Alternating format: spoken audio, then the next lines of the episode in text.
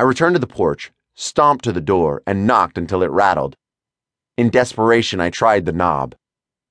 It was unlocked. Hello? I stepped inside.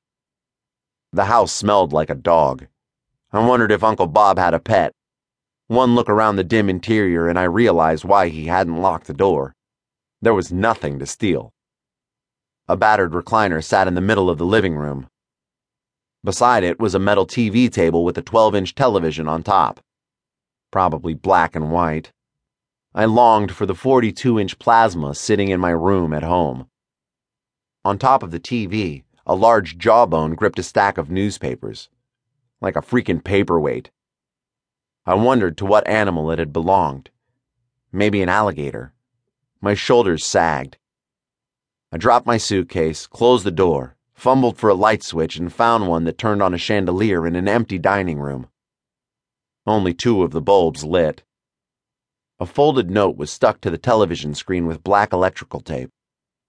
Leaning closer, I realized that it was addressed to me. Cody, I couldn't wait any longer for you to arrive. I have somewhere to be tonight. I know you understand. Your room is to the right. Make yourself at home. We'll talk in the morning. I'm glad to have you here, boy. Uncle Bob. Relieved, I picked up my suitcase and went to my room. I hesitated at the door. There was a wrought iron bed, no sheets, no pillows, no blinds on the windows. I sat on the mattress. My mom said she would ship my things when she got back from vacation. I hoped she wouldn't. Hoped she would reconsider my banishment. Besides, where would I keep anything?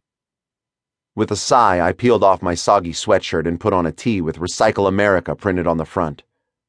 The closet had no hangers, so I hung the sweatshirt on the bedpost to dry and set off for the kitchen.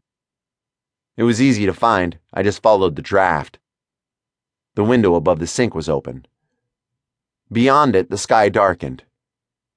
My stomach did a somersault, and I wasn't sure I could eat. I needn't have worried. The cupboard held a couple of mugs and a large jar of instant coffee. There was a white formica table in the corner. It had four chairs, two of them tucked against the wall. There were coffee ring stains on top, along with a chromed, old style toaster. Maybe there was bread. I searched the cupboard again, and then turned to the refrigerator. It held three beers and a bottle of ketchup. Cripes! I slammed the refrigerator and stormed into my room. I decided to call my mom, had the cell phone in my hand. I didn't know whether I would beg her to take me back or tell her off for sending me to Podunk Land. A sudden sharpening of my senses stopped me. I froze. I heard crickets and birds, smelled dust and the rich, damp earth. Muscles squirmed beneath my skin. It was happening again. Oh, God, I couldn't stand it. I yanked open the bedroom window, climbed outside, and sprinted for the line of palm trees.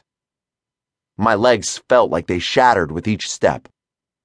I dove for cover and then writhed in agony. I thought it would never end. Then it did. I looked at my silver paws and placed them over my eyes. I needed help, but there was no one. There was nothing I could do. A breeze ruffled my fur. I smelled flowers, stagnant water, and rabbit spoor. I heard insects in the brush and possums in the trees. A bird let out a screech that made me feel like I was in Africa. The wind invited me to run with it. I refused. I didn't want to wake up naked and lost again. Drenched in sweat, I stood and stepped out of my shoes. My bulky jogging pants slipped off my narrow hindquarters. Then I realized I still wore my t shirt. I tried to grab it with my teeth, but only succeeded in spinning. I tried again and spun the other way. A snarl twisted my muzzle. This was ridiculous. I threw myself onto my back, then wriggled and kicked, my hind legs digging at my chest. The shirt would not come off. I sat defeated in my Recycle America tee.